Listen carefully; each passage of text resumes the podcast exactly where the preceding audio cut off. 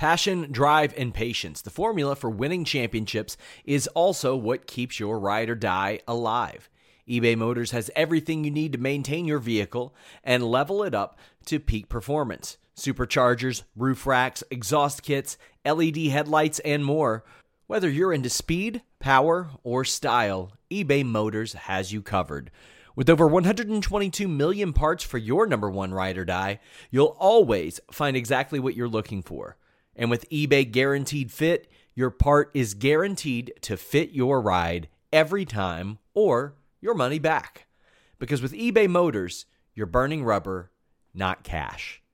With all the parts you'll need at the prices you want, it's easy to make your car the MVP and bring home huge wins. Keep your ride or die alive at ebaymotors.com. Eligible items only, exclusions apply. When you need mealtime inspiration, it's worth shopping Kroger, where you'll find over 30,000 mouthwatering choices that excite your inner foodie. And no matter what tasty choice you make, you'll enjoy our everyday low prices, plus extra ways to save, like digital coupons worth over $600 each week. You can also save up to $1 off per gallon at the pump with fuel points. More savings and more inspiring flavors make shopping Kroger worth it every time. Kroger, fresh for everyone. Fuel restrictions apply. What's up, you guys? Sean Ross Sapp, managing editor of FightfulMMA.com. The Fightful MMA podcast is back. I am joined today by one Showdown Joe, a veteran of Las Vegas and Toronto, while I am still a relative rookie of, of both areas. Joe.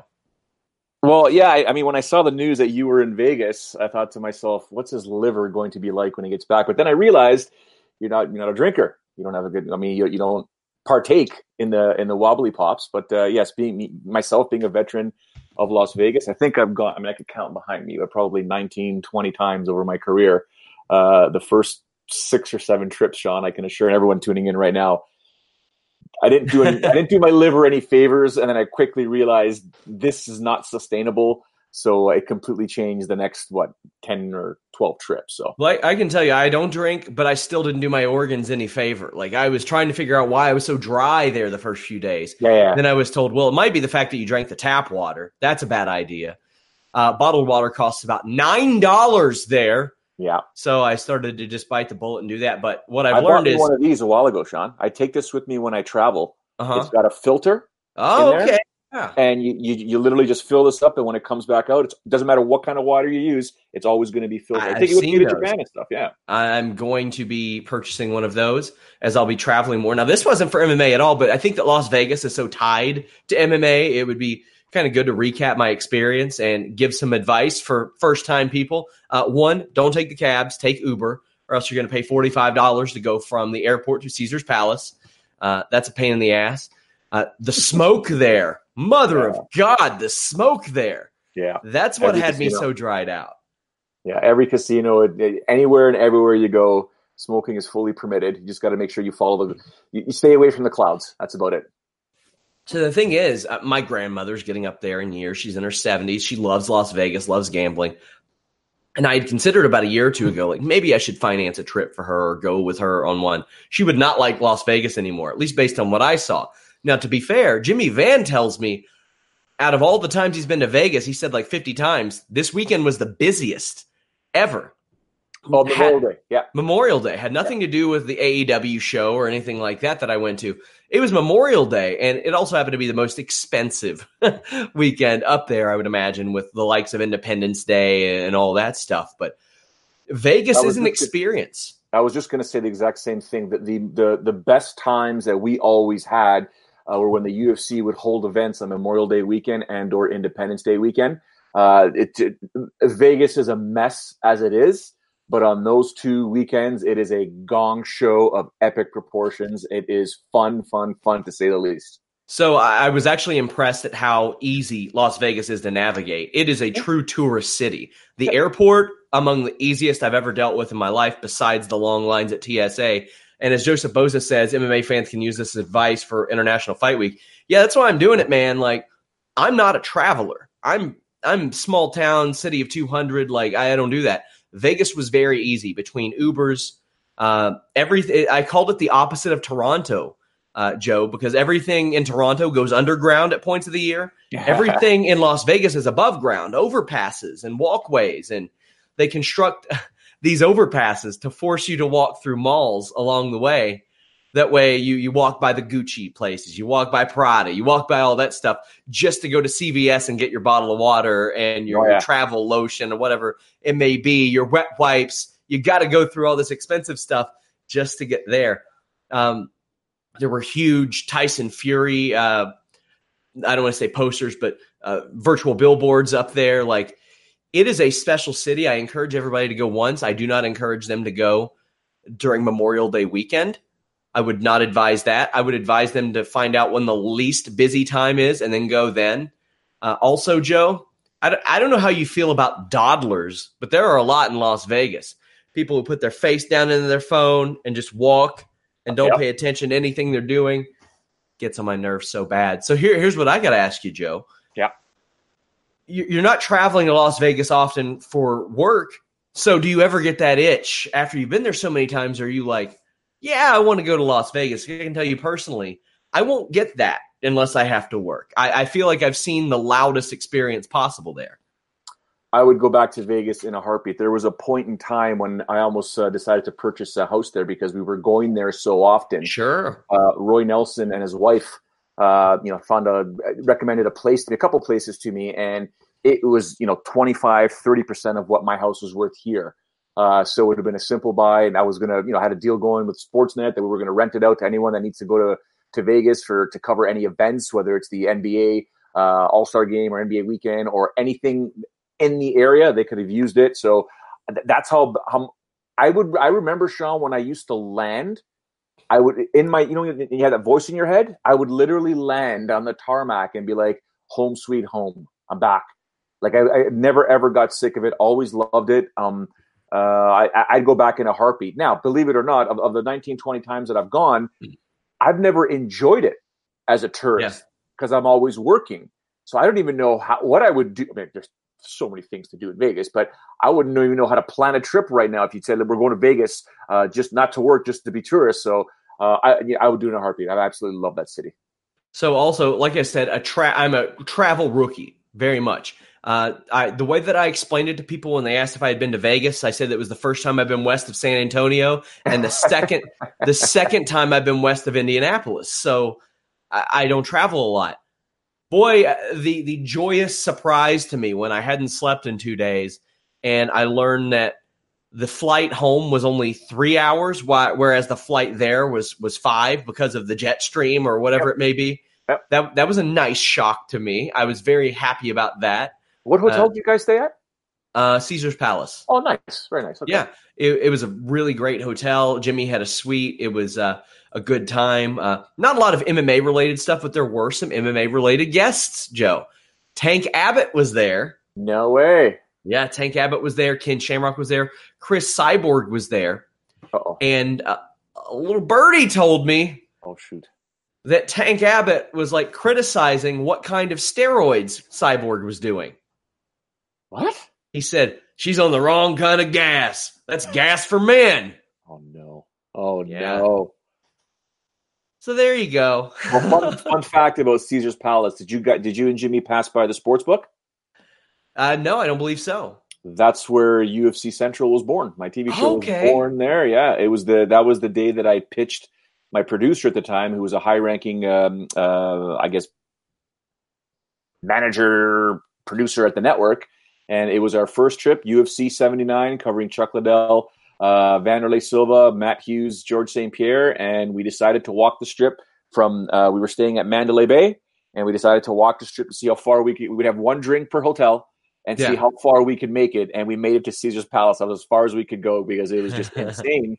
Uh, and then he just started complimenting me about the work that I do and you know the, the people that I know in the area, the people that I know in the business. And then I said, "Look, man." At the time, I had a BlackBerry, and I turned my BlackBerry around. I go, "This is my idea for a TV show. And as you know, intoxicated as we were, he just reviewed it all and he just saw this is a diamond. We've got to figure this out. And we went back to the network, boom, pitched it. Different executives got involved, and next thing you know, the show was born. So I guess what happened in Vegas didn't stay in Vegas, Joe. For one time, that is correct. I had a good time there. Jimmy treated us very well, so a big thank you to him. If you're a fan of wrestling, which I know most of you who watch this show are as well, we're gonna have comment or content really probably over the next couple of months out of this thing. It was a blast. Um, I, you know, I, I wonder if I'll go back for an MMA related event. It's possible. Obviously, the UFC doesn't think too highly of us for reasons, but hey, we'll see how it is. Uh, Las Vegas, though, if you all have any questions about like a first time experience, hit me up. Hit up Joe if you want somebody who is uh, a little more experienced in in that regard. But uh, some stuff happened while I was gone, Joe, including some. I, I could say some Fightful related stuff, as Elias Theodorou is a Fightful veteran. He's a buddy of ours. And Jimmy told me, I can't remember what day it was, that Elias had been released. And I wish I could say I was surprised, but I'm not. And the thing is, there are people in the UFC who don't put on boring performances and win. They put on terrible performances, get their asses kicked, and they're there after six or seven losses. So I get it. Andrei Arlovski has more name value than Elias Theodorou, Joe. Mm-hmm. But when I see that and I'm like, uh, okay, Elias is 16 and 3. He's never lost two in a row. He is 8 and 3 in the company. He's gone. And I get it. He hasn't had a finish since 2015. You can't do that in the UFC and expect to stay around. But you get rid of him and you keep an Andrei Arlovski who is boring and I'm not I'm not like championing someone losing their job. I'm just comparing the scenario. I, I'm I'm I'm not confused by it. I know why they did it. He doesn't put on exciting fights, but neither does this other guy. When you look at that, do you say, man, it is really a matter of the fact that Arlovski has won a UFC title and Elias hasn't? Name value, needle mover, right? That's all it really is in, in this type of situation. Uh, I think Elias is is the unfortunate byproduct of, of what I think is eventually going to happen in the UFC. And we've talked about it at length, where they're going to be trimming the roster. And uh, it's almost, you know, call it coincidental, call it ironic. I'm leaving for Rizin uh, on Thursday, and and their mantra has always been the same as when they owned Pride. You know, we don't care if you win or lose, just put on exciting performances, and they will not bring you back if you win uh, and you don't have an exciting performance, but they will bring you back if you lose and, and you fought like the Samurai Warriors, right? So.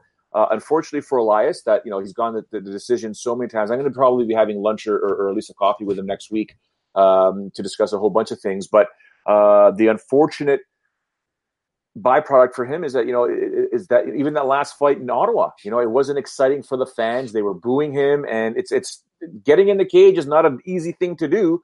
Uh, but unfortunately, what, what the UFC wants to see and what the fans unfortunately want to see, I mean, you can thank those fans in Ottawa that booed him, that helped make that decision for the UFC, right? Like you booed one your own, now he's gone. You kept your mouth shut and just, you know, kind of wished him well, or, you know, kind of cheered him on as best you could, even though it may have been a boring fight in your eyes he might still be around. But the, this this is what I think is going to happen eventually. A lot of these guys are going to be getting cut, or girls are going to be getting cut uh, because of, of quote unquote lackluster performances. Yeah, and so a little bit. I don't want to say career advice. Elias is a smart dude. He knows what he's going to do next. He has a pro wrestling background. I'd yep. be taking some pro wrestling bookings here and there. I would really diversify that. Uh, that being said, he is still 30 years old. I mean, he turns 31 in a few days. Uh, but there, I, am sure there are options. If I were him, I would try to get involved in a PFL tournament because I yeah, you're right. And I don't doubt that he could win that and walk away with a million dollars. The thing about Bellator is they like really good fighters and they like people even if they're boring fighters. Yeah. That that isn't really a, a qualm for them. Um, what do you see as the next step for Elias? Um, he's got plenty of options outside of the cage. Uh, I would like to see him in the pro wrestling world, uh, even though I don't, as you know, I don't watch much pro wrestling. I tried putting it on the other day for my son, and he's like, "No, no, I don't want to watch this, Daddy. I want to watch something else." Okay, I tried, uh, but for Elias, yeah, I think pro wrestling. That, that's how great. most pro wrestling fans are these days. Is it that bad? Yeah, it's pretty bad. Okay, we'll get to that in a second. But in terms of Elias, uh, I, you know what? I'm, I'm sorry. I didn't even think PFL but PFL might be a fantastic option for him. Uh, Bellator would be great. I think with a good gimmick, and he's got the gimmick, taking it over to Rizin if possible. Yeah. Um, you know, it, it, he's got that. I mean, think about what you can do with Elias with Rizin. I mean, with King Mo coming out there with the crown and and all the women behind them. I mean, Elias is that guy that's got you know, his women absolutely love this guy. He can play that off as a gimmick uh, in Rizin in Japan, no problem. But I, I, like the PFL angle. I do like the wrestling angle, and like I said, he's got plenty of projects outside of, of MMA uh, that'll hopefully start paying the bills for him. He wasn't the only guy fired. Uh, Marcelo Golm, he lost three straight fights. That that'll get you out the door. You also have uh, the likes of Eric Shelton, who went.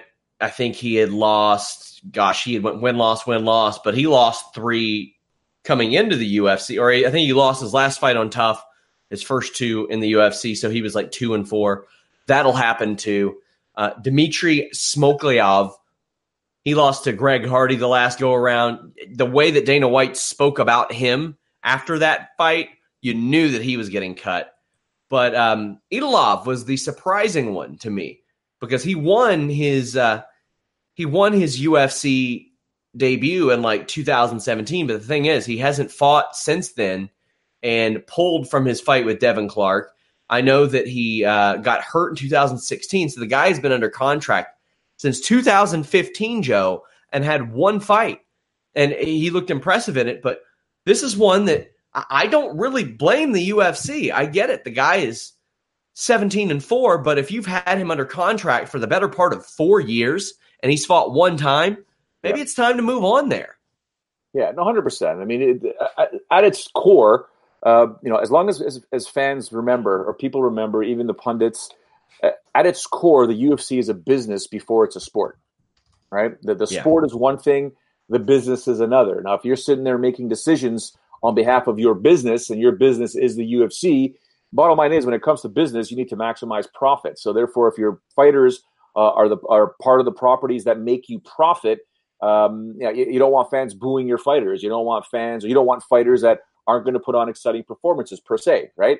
It's so much easier to talk about this when you're not the one stepping into the cage and having to fight someone who's trained just as much as you to knock your head off into the second row, uh, and then do so in a manner that lasts more than 30 seconds because most people only know fighting as 30 seconds in the street, at a bar, whatever. You get a fight, 30 seconds later, it's over. No, this is going on for 15 to 25 minutes. Totally different mindset uh, and you're doing it in front of you know thousands of people in attendance and millions worldwide. So it, it, it's not an easy thing for the fighters, but from a business perspective, plenty of fighters out there. Bring in the ones that you believe are going to be exciting. Wilson Reis cut. This is something that you and I had speculated before. If you're a flyweight and you lose, you're probably gone. They, they don't even have a top 15 anymore. They have like a top 13, I yeah. think. And since Demetrious Johnson beat the brakes off of Wilson Reis, that since that night he's one and four. To me, okay, bye. There's there's no room for you anymore. Flyweight's twelve, top twelve.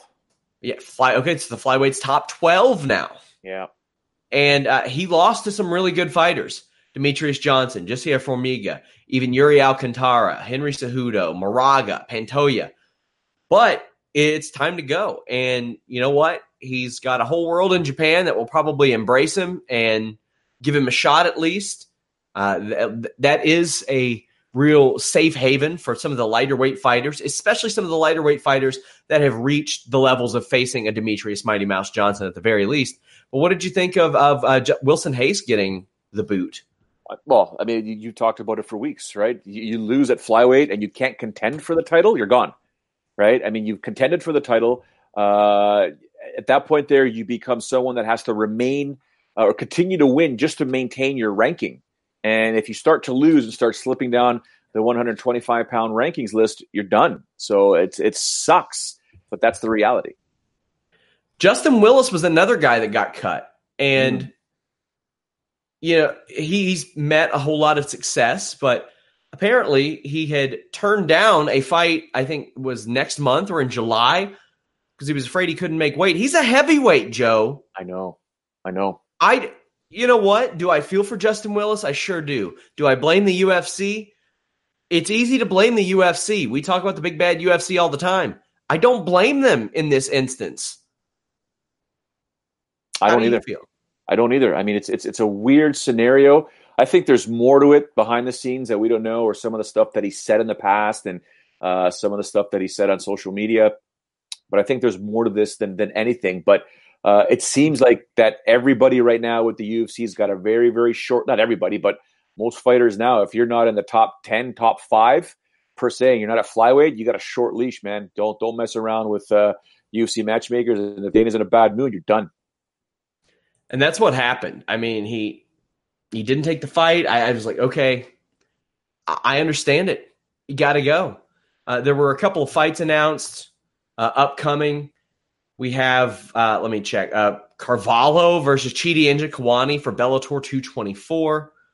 We have, uh, my God, where is it? Uh, Leon Edwards at least challenging Rafael dos Anjos. The fight is is far from set or anything like that. But uh, Mirsad Bektic versus Josh Emmett is set for UFC Sacramento. That's a solid fight. That is that is a damn good fight. I, I want your thoughts on at least the latter. Uh, it's a good matchup, man. It's just, it's just, you know, I, am I'm wondering how Josh's health is right now because wasn't he injured pretty bad in his last fight? Seems so. Yeah, so it's just a matter of his health, but he should be fine because Sacramento's not till what July or June. Yeah. Um, and, and, there's another fight that you're going to be talking about in about 18.4 seconds. Um, that's going to be on that card. Someone's coming out of retirement, but uh, yeah, yes. you know what? I like that fight. It's it's a it's going to be an explosive fight. I mean, we start getting high level guys in that division competing against each other. It's got to be a fun fight. So uh, instead of the fight that you were talking about, I'm going to mention another hypothetical fight, one that we've spoken about for years, Joe. Mm-hmm. Ryan Bader, Daniel Cormier, which has only gotten more interesting yeah. since that night. Isn't that wild? Like crazy. When when Ryan Bader crashed that interview, you and I were like, strike while the iron is hot, because I don't think that Ryan Bader would ever be hotter. We we didn't I couldn't have imagined Ryan Bader in a better situation to fight Daniel Cormier than that single night as it turned out, that stock has just shot through the roof beyond what I would call a ceiling. Like I could have never imagined a situation where not only was that not the high, but it's a relative bottom floor low. Since then, both Daniel Cormier and Ryan Bader have become double champions in their respective companies. Uh, Daniel Cormier said, "quote uh, on the MMA Hour, quote." I think Ryan's done tremendous for himself. He's always been a hard worker. Uh, it's exciting to watch him gain a level, level, of success that he never got to in the UFC. And when they, in the chances he did get there, he kind of faltered. With that being said, he just really dominated those guys. And because King Mo, I watched him uh, tech Bader in wrestling, maybe scored 10 takedowns. Bader truly had to reset his mind to even compete against him, knowing that his best skill is axed off. He can't couldn't even use it against a guy like Mo. He dominated Mitrione, knocked out Mo. It's been good to watch him do what he did but he wouldn't be able to fight me. I like the guy, but it's just different. It's a different approach. At the end of the day, I'm just a nasty old boy. I learned that from Josh Barnett. You get in there, you rub their elbow in their face, kind of run your hand over their mouth. Uh, I'll end the quote there. What What do you think? I mean, personally, this is just such an underrated fight that I want to see so badly. Oh yeah, I mean it's a fantastic fight. I think you know, anyone that doesn't want to see this fight isn't being realistic. Uh, but in being realistic, it's not going to happen. The UFC has nothing to gain from this fight. Uh, Bellator has everything to gain from this fight, and UFC has basically nothing. It's more of a yeah, our guy can beat your guy for the UFC, but what happens if he doesn't for whatever reason? Right? It makes the UFC look real bad. Stock value drops. Bellator uh, has a guy champion, you know, a champ champ that beat a champ champ. So UFC has way more to lose in, in putting on this, you know, fictional cross promotional fight than Bellator, who would do this in a heartbeat. I mean, they would probably negotiate whatever they wanted to get this fight. Uh, you know, give up a lot more than what they would normally do if there was a co-promotion, for example, with Rizin bringing fighters back and forth, right? Um, it, would be a fantastic fight because the older Daniel Cormier gets, uh, the better it is for Ryan Bader, right? But the reality is, I can't see this fight happening unless a the UFC buys out uh, Bellator, b Bader is released. Uh, it comes back to the UFC. C. Cormier is released. He goes to Bellator. That, that I mean, what, what other options do we have, really? We had an interview with Jack Hermansson on Fightful, and we're going to do this where we talk a little bit about the interviews. He discussed the middleweight division's depth, and he said, I think there are divisions with greater depth, but the top of the middleweight division, there's been some people for ages now just because those guys are really good. It's really hard to get in there and into that top five because those guys are on another level. Many people look at the middleweight division, the top of the middleweight division is one of the strongest. What do you think, Joe? I mean, we, we are seeing a major turn, and it's it really mimics. I think I can't remember what it was. Maybe the light heavyweight division, but there was a long time I was talking about this shift. I was talking about Silva's going to fall out, Bisping's going to retire, Machida's going to hit the bricks. We're, we're really seeing that, and we're seeing guys like Jack Hermansson and Israel Adesanya not just crack this top five, but we're seeing them do it very quickly. And they're about to lose another one in Luke Rockhold. So we're about to see even even more of a shift. Yeah, any division that's not lightweight or welterweight, uh, where the natural human natural male size can cut down to, uh, is going to see a fluctuation in terms of up and down. Uh, you know, uh, um, a golden era, not uh, you know a bronze era. A golden era is coming back, and blah blah. So we're going to see that uh, anything from 185 pounds all the way up, uh, and of course anything below 155 and down. Although you know featherweight's been doing really really good as of late, but there's always going to be an up and down sort of thing with all these different divisions. But um, I, the fact that at middleweight now we're starting to see you know this quote unquote new blood come into that top five and really showcase uh, what's out there. When you start looking at number six, Jacare Souza, seven, Chris Weidman, Paulo Costa's at eight. He could be moving up soon. Derek Johnson, we'll see with Jared Cannonier, the guy on the top five is looking. Uh, this thing with Luke Rockhold, uh, man, do I really want to see Luke Rockhold and Anthony Smith eventually fight? Well, I mean, Anthony Smith's got different problems this Saturday, but that's a fight I really want to see. Connections uh, wearing out a little bit. We'll we'll see if we can get that straightened up. But Hermansson also talked about employing a mental coach, and he said uh, that after the Thiago Santos fight, he had to do things to turn around. He said that he analyzed himself and said, Why did I lose this fight? What can I do for that to not happen? And he got himself a mental coach. And uh, he said that he started to talk with him. And his question was, What is it that George St. Pierre has done than everybody else? And he says, With uh, a sport about inches, one hit on the chin can be different. What has he done to be able to defend the belt so many times without failure? And the mental coach says, well, the only thing that you can think about is the things that you can tr- control, the things you can do better, and let's see what that is. And then Hermansson said that he scanned his whole life, everything that he did, and started picking and fixing things. So that that's been helping him getting mentally prepared, and obviously it has paid off. I mean, uh, he, he spoke at length with Harry Kettle about this, and it's hard to argue with the results. And considering the fact that he was willing to get a mental coach, Joe, and he wanted to compare himself to GSP, I think is perhaps appropriate because at times we've seen GSP be one of the most high strung guys in in the sport in the fact that you know, he he has a lot of pressure on himself and he does not hide that. He is very transparent about the pressure that, that he carried throughout that that time. What do you think of Jack Hermansson's uh, mindset and the fact that uh, since then, and those last year and a half or so, he's went on this great success?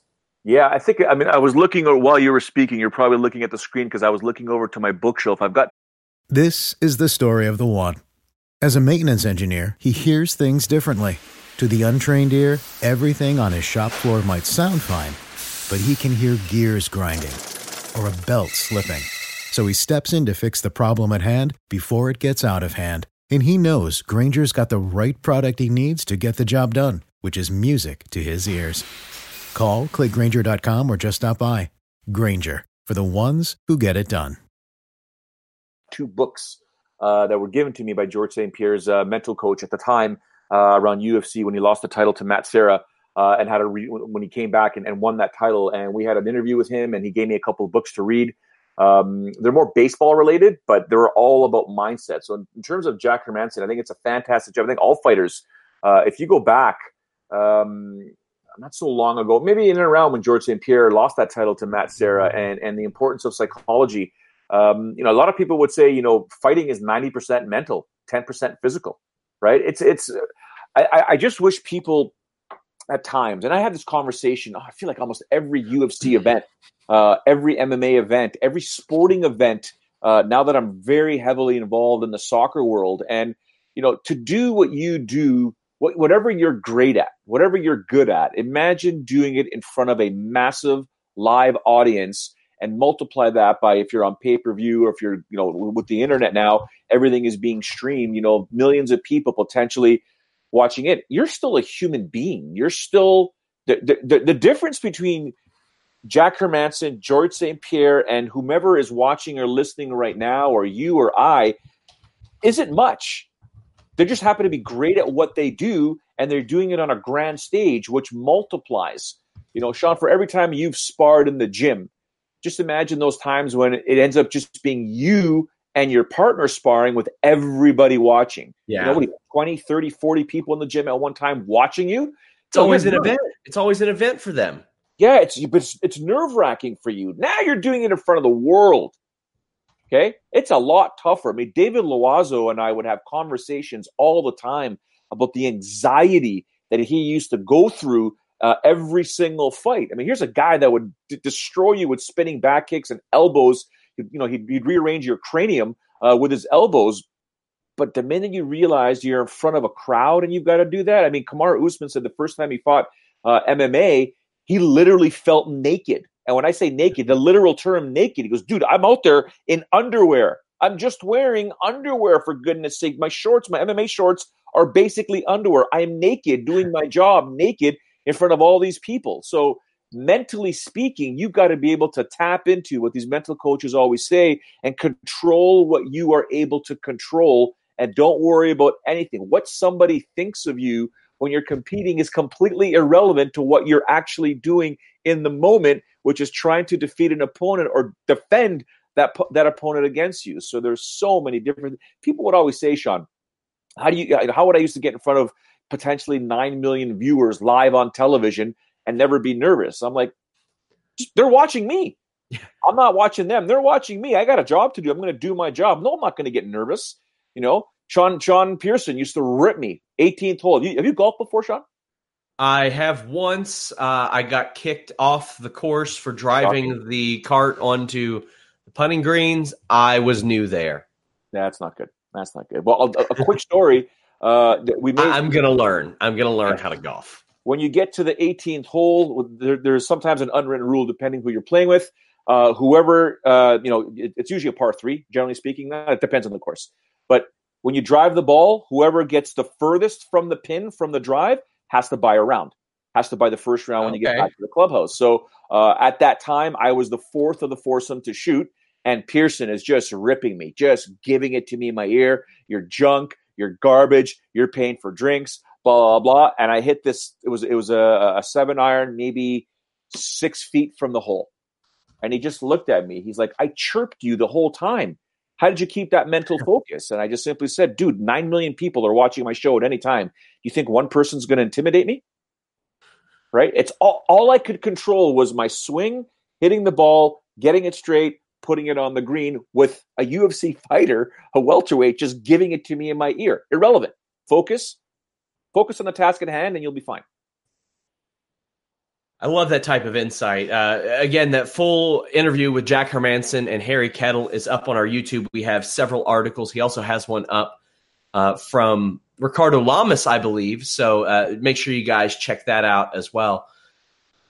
Well, the main story of the week Uriah Faber noted last week that he was getting the itch to fight again and said that maybe he'll have a fight imminently. He does. It's in Sacramento, July 13th against Ricky Simon. Now, boy, there there's a lot to this one, Joe. Uriah Faber back for the first time since 2016. He's taking on a guy that I think is the right opponent for him to kind of step in there with. It's not a top, top, top name, but it is a guy who's won three in a row in the UFC. He's 15 and one. And I mean, honestly, he probably should be two and one after the Merab Dvalishvili fiasco but it's a guy who could really benefit from a win over Uriah Faber, even away for so long. However, what I don't want to do, and Caposa brought this up on Twitter, I don't want us to do the thing where it's like, oh, guy who had clearly lost the step is back three years later, and we're going to act like he's reinvigorated. No, he's he's 40 years old. He turned 40 a couple weeks ago. And did he win his last fight? Yes, he did. Was he supposed to? Yes, he was. Uh, he hadn't won three in a row in quite a while before that. What are you looking for out of a uh, Uriah Faber return? The natural inclination is to go all vintage, right? Just is, is he going to be that aggressive fighter? Uh, the, the, guy that's got all crazy kinds of heart when he fought uh, Mike Thomas Brown, broke both his hands in a title fight and had to rely solely on his kicks and elbows. uh, you know, a guy that's a, a, UFC Hall of Famer, right? But the reality is he hasn't competed in two or three years. Uh, he's not, you know, he's got to make 135. Like, dude, you're 40, you got to make 135. Uh, I mean, the questions that I've had since the news broke is the many whys. Why are you doing this? Who made the call? Do you need money? Are you fighting for money? Are you fighting for joy? Are you fighting for pleasure? Are you helping the UFC? Did the UFC come to you and say we really need a name in Sacramento to continue to sell out this card and and just continue to to, to somehow, some way build our brand? I mean, there's so many whys uh, behind this, but uh, you know, and Ricky Simon, who isn't even the top 15, by the way. I mean, Thomas Almeida's at number 15, but yeah. he hasn't fought since January 2016 or 2018 and lost. Ah, what a weird set of rankings this is. But um, the Uriah Faber that I'd like to see is going to, I'd like to see the vintage Uriah Faber. I mean, it's the same thing I think about BJ Penn, right? But it's, it's you know, I, I, he's going to be in Sacramento, fighting at home, sleeping in his own bed for his training camp. Uh, you know, we'll see, you know, what, what kind of, and he's got great heart and he'd be able to tap into that, that warrior spirit no matter what. So could get real interesting. I mean, why, why not? He's going to make six figures for this fight the UFC and ESPN were probably like, man, look at my hair. This is a nest. I keep trying to brush it back. But ESPN's probably happy about it. The UFC's probably happy about it. Uriah Faber's going to make six figures from it. It's going to make whatever card is there more interesting. So I, am down for it in that regard. I think it's it's a smart idea. Uh, I do I think it lasts a long time? Probably not. Maybe it's like a 2019 thing. Maybe maybe over the next year but I, I, don't have that much of, of a problem with it. And uh, Joseph Bosa says we technically don't have a main event yet for set, set, that Sacramento. I think we're going to see that a lot more where we get late main events. The UFC has a little more flexibility in that regard, Joe. I'm sure they have pressure from the likes of ESPN, but they also don't have to war- rely as much on ticket sales as they, they once did. And they know that Uriah Faber is going to get asses in the seats in Sacramento. That that's that's a tried and true method for them, and especially a return fight. I, I like the idea of it. The UFC is like, you know what? If everybody else is getting into the yank them out of retirement game, we will too. Uriah Faber was very smart about this, Joe. He never left the USADA testing pool. He said, "You know what? If I oh. if I can handle the the inconvenience three times a year, it's going to pay off." And he never left the USADA pool. He has been tested ever since 2016 in his retirement. He has been in the pool. I would check it every once in a while, and I'm like, okay, he's still there. And I think he had mentioned that at one point, but he's been tested this year and last year and the year before. Uh, very wise because then he doesn't have to sit out that six month period, Joe. Yep. Um, savvy on on the behalf of Uriah Faber. Didn't cost him a dime. So, hey, uh, so that, that says a lot, though, Sean. That says that this guy has probably been been contemplating returning at any one point in time because that's that's something that's required. Uh, is the random USADA testing? So uh, that's a very good point on your end there. He uh, was was very, very wise, very wise uh, in that regard. UFC Stockholm this weekend. It's a big, big weekend. In the afternoon, UFC uh, uh, Stockholm that night, NXT 25. Uh, we also have uh, a Combate show this weekend, but uh, which I, I, oddly has a ton of odds on it. Like I don't know. I saw that. Isn't that isn't that unusual that there are so much? Like I want to inquire about that yeah. because that that's unusual. Like most Bellator shows get like a couple of cards with odds on them, but UFC Stockholm. We're going to preview this show. We're going to uh, give you the fight odds. We have Dar- or Dario Stasic, or Darko Stasic rather, plus 105. Devin Clark a minus 125. Danilo Belluardo minus 105 over Joel Alvarez, the minus one, or actually Joel Alvarez minus 115 over uh, Belluardo, the minus 105, a virtual pick 'em. We have Bia Malecki minus 120 over Eduarda Santana, the plus 100. We have Rostam Akman against Sergey Kazanko. Kazanko is a minus 165. Akman is a plus 145. You have Daniel Teymur, a plus 125. Sung Bin Yo, a minus 145. Christos Giagos, a, a plus 155. And Damir Hadzovic, a minus 175. Now, those are some of the lesser names on this show. Is there anything there that stands out to you? Because most of these lines are pretty damn close, Joe. Well, I like the Santos Ray fight, of course, for for more reasons than one. Um, Camacho and Hein, but uh, yeah, it's it's one of those cards that's heavy with local talent or at least European talent uh, before we get into the big names, right? Yeah. So let's go ahead and talk about some of these bigger ones. Stevie Ray, a plus 175. Leonardo Santos, a minus 210. Now, Leonardo Santos was one of those guys that looked like he could be poised for a really good run, but I mean, time has not been uh, kind to him in that regard. He's never lost in the UFC. He's unbeaten in his six fights, but it's like he even beat Kevin Lee. But since he's he's not fought in two and a half years, Joe. Yeah, yeah. You can't be 39 years old and not fight in like two and a half years. He's favored to win this fight, but it's one of those situations where you wonder when it's going to go. And the people, the only people that have beaten him uh, since he got on tough Brazil is Santiago Ponzinibbio. Do you think that he can continue this? And, and what do you think that these two and a half years off have done to him? It, it, you know what? I, first of all, I apologize for bringing up that fight because when you were going through the list, I brought the site up and I thought you just you said it, so I shouldn't have brought Yeah. it up. But yeah, okay. and before that, though, like I mean, to answer your question, there's one site, Sports Interactive, minus two sixty. Have Santos. That's a plus one ninety on Stevie Ray. If that isn't a you know Sean Ross Sapp, I got five on it. I don't know what is because Stevie Ray, although he hasn't been fantastic, he's he's been competing. Santos hasn't. I mean, I, I know he's got the name. I know that uh, if this fight goes down to the ground, it, it could be over pretty quickly because that jujitsu skill set never seems to go away. Even no matter how old you are, speed may go away, but some when you're in some you know world champion jujitsu's guard, nah, could get ugly. But uh, this is definitely a fight that someone should put five on it, man. Also, uh, I want to point out what Joseph Boza mentioned. The Santana Malecki fight is particularly interesting because that's a women's 145 pound fight. Yes. And it's a person who has like what one pro fight against a person with three pro fights.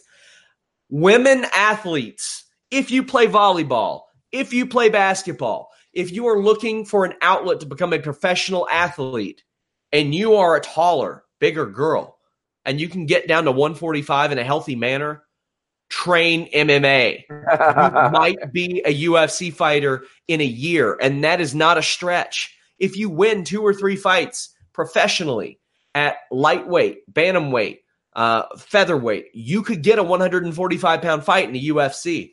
I have begged some people that ha- some college female athletes in my area move into MMA. You can make that happen quickly, especially if you're you're a little bit bigger.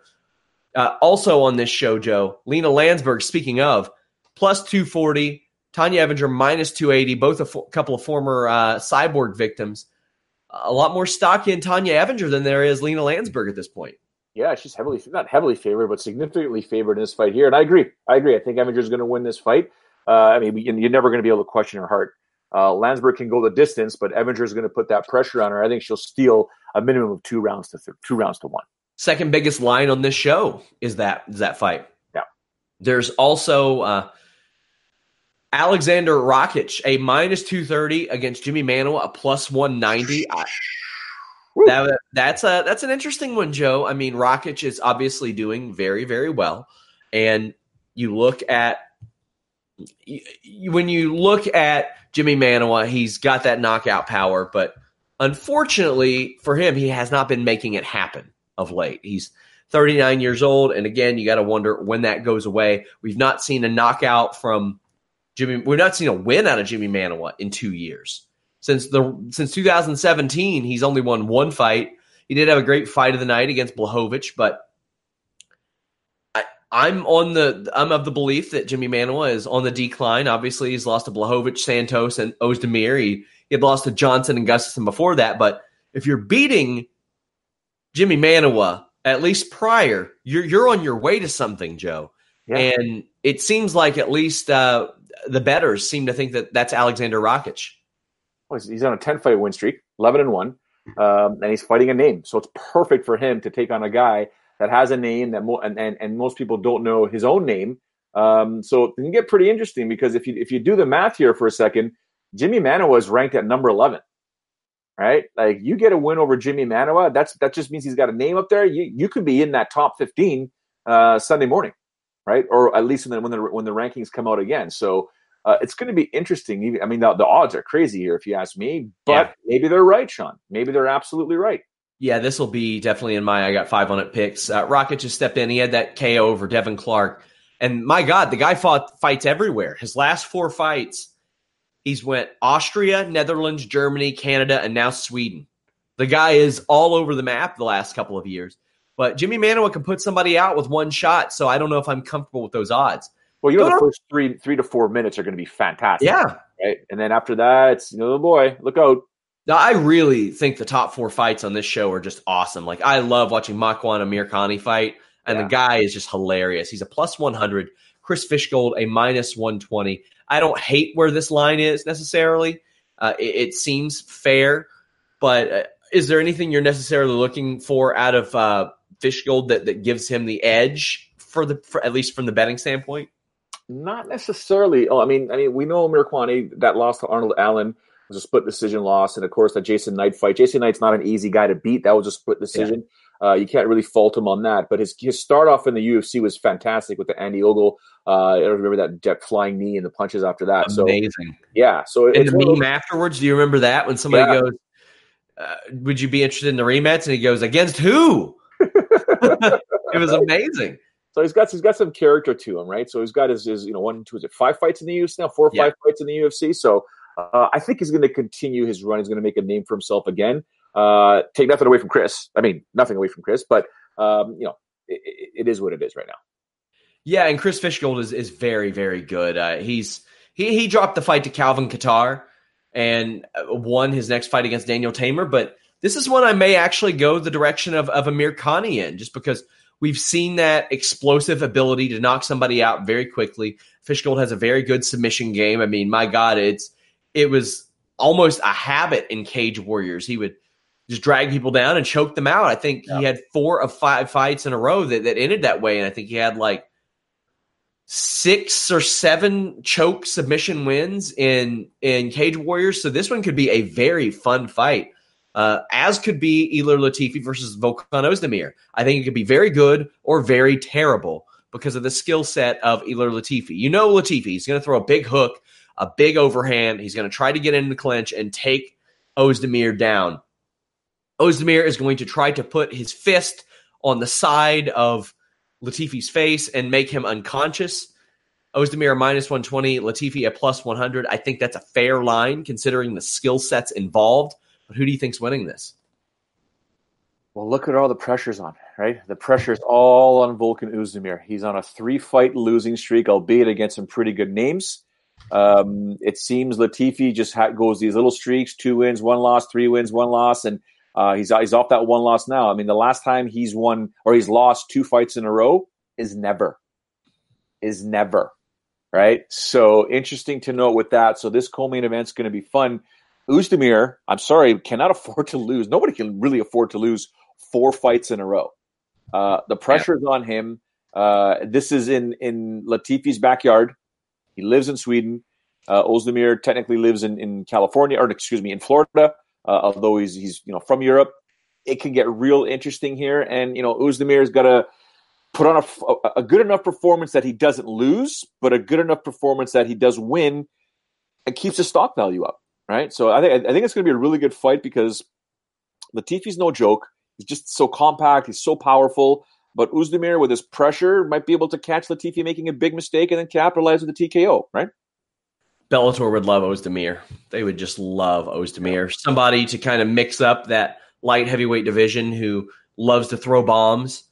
And if, if I'm Bellator, I would book Volkan Ozdemir versus Rampage Jackson at about 225, 230 pounds in a heartbeat. I would love to book that fight if I were them. Main event, the biggest line discrepancy on the show Alexander Gustafsson, the former title challenger, a minus 325, Anthony Smith, a plus 265.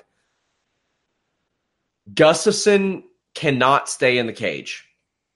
He got injured when he was supposed to fight Ozdemir. He got injured when he was supposed to fight Little Nog. He got injured when he fought Teixeira. He got injured the fir- uh, the second time he was supposed to fight Jones. Um, they they couldn't make the first Nogueira fight happen. Uh, out of the Musashi fight, there's still time for this fight to not happen. And I'm it's one of those fights, Joe, that I'm not convinced will happen until it happens.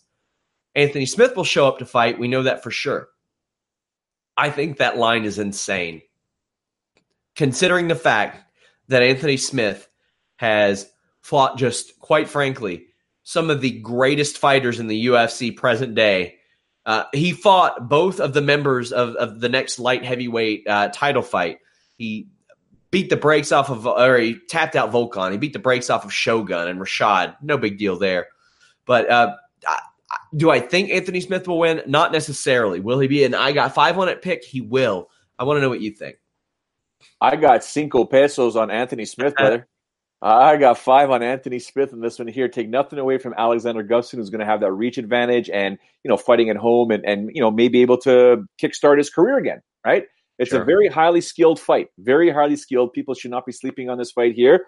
But Anthony Smith is a murderer, and he want he, he was just freaking out, dying to get back onto the horse after that John Jones fight. Just dying to just say the guy nullified me, wasn't able to do much I need to get back in there and prove what I'm worth. And what better way to do it than a guy like Alexander Gustafsson, who's been the consummate number one or number two ranked fighter in this division. So uh, a lot at stake here for both of these fighters. Uh, Alexander defending his ranking, Alexander defending home turf, uh, Anthony Smith wanting to continue his you know career that started way back when. He's been competing for a long time, and just for his own sake, um, mentally speaking and physically, to be able to perform uh, at a level that he believes he can perform at. So this is a solid main event for sure. I like it. I'm excited for the show. I'm like, it's funny because my my relaxation is coming back to work. That that's like when I travel. Uh, Andrew's the same way. I'm like, man, I gotta write, I gotta write, I gotta write, I gotta edit, I gotta do all this stuff. And I, I look at Saturday afternoon MMA, nighttime wrestling. Really excited for it. I can kind of unwind Sunday. Sorry, Sean. what what time is this show on? I mean, I got to do some 13 hour time zone change in my head here. Uh, middle of the afternoon. I, will have to take a look at that. Uh, we always have the the start time and, and all that up on Fightful. looks like uh, roughly like mid afternoon, like four or five p.m. I'll I'll check it out though. But four to five p.m. start time that makes it five a.m. Japan. No, no, no. I'll, I'll oh, okay, yeah. So you'll be over in Japan, obviously. Yeah. Let me, let me take a look. That's breakfast, man. Breakfast in UFC, man. Because I'm usually up in Japan at six a.m. It's listed as 1 p.m. Eastern, but I don't know if that's the main card. So that's that's much better, much better. Uh, UFC Sweden, Stockholm, yeah, Sweden. I got five on it picks. The first one I got to go with is one that Joe also went with. Anthony Smith at plus 265, a guy who has fought consistently, often, and at a high level against Alexander Gustafsson, a guy who is very good, but we often see have trouble getting in the cage. And who knows, maybe some of that trouble of him getting into the cage will carry over because you never know when a guy like that can't get in the cage what he's working with once he does get into the cage. Maybe he's got some issues there.